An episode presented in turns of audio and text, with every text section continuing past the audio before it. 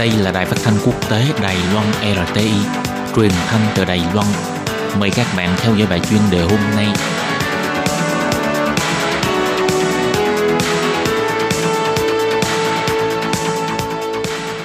Minh Hà xin kính chào quý vị và các bạn.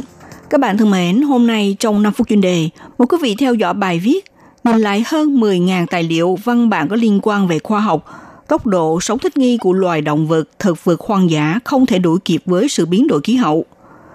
Sự biến đổi khí hậu có thể là nguy cơ đe dọa tới sự sống của nhiều loài sinh vật. Một khi các loài sinh vật bị tuyệt giống sẽ ảnh hưởng đến sự phát triển lành mạnh của hệ sinh thái – vì vậy, việc đánh giá và xem xét đến loài động vật và ứng xử như thế nào để sống thích nghi trước những điều kiện môi trường đang liên tục thay đổi, cũng như những sự biến đổi này liệu có thể để cho các nhóm sinh vật được kéo dài sự sống hay không là một vấn đề vô cùng quan trọng. Để trả lời những câu hỏi này, một nhóm học giả trong vườn thú Lebanese và cơ quan nghiên cứu loài động vật hoang dã gồm có Victoria Richard, Alexander Corchon và Stephanie Kramer-Stratt hướng dẫn 64 nhân viên nghiên cứu thành lập một đội ngũ quốc tế, lực xem từ hơn 10.000 bài nghiên cứu khoa học đã được công bố từ trước tới nay.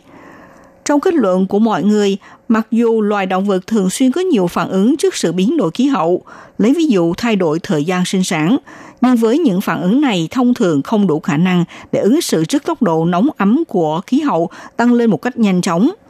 thậm chí còn có khi chạy ngược lại với phương hướng nữa. Đội ngũ nghiên cứu này đã đưa kết quả nghiên cứu công bố trên tạp chí Natural Communication của Anh. Thomas Reed, giảng sư có kinh nghiệm của trường đọc Koch Ái Nhĩ Lan, cũng là tác giả tham gia vào bài viết nghiên cứu giải thích rằng Chúng tôi đưa những gì đã quan sát được sự phản ứng của động vật đối với biến đổi khí hậu, cũng như cách phản ứng của loài động vật đã thành công tùy theo sự biến đổi khí hậu để điều chỉnh tập tính của chúng, rồi chúng tôi thực hiện sự so sánh và có được kết quả này. Trong loài động vật hoang dã, phản ứng đối với sự biến đổi khí hậu thường gặp nhất là làm thay đổi thời gian xảy ra trong sự kiện sinh vật,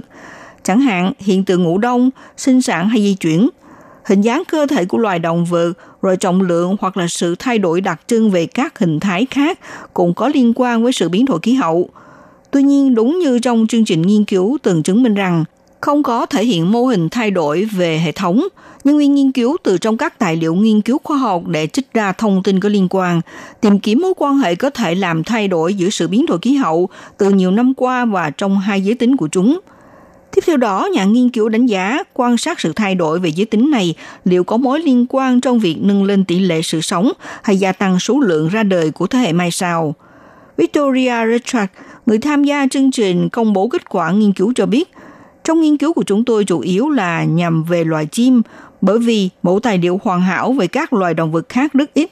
Chúng tôi xác nhận và chứng minh rằng ở vùng ôn đới, nhiệt độ tăng lên và thời gian xảy ra sự kiện sinh vật có mối liên quan ngắn liền với nhau. Một tác giả khác là giáo sư Steven Messenger đang giảng dạy tại chi nhánh Đại học California tại Berkeley Nevada. Điều này cho thấy chỉ cần loài vật có thể sống thích nghi một cách nhanh chóng, có khả năng ứng xử với sự biến đổi khí hậu. Như thế, chúng có thể ở lại vùng ban đầu đang sinh sống mặc dù khí hậu đã trở nên ấm nóng.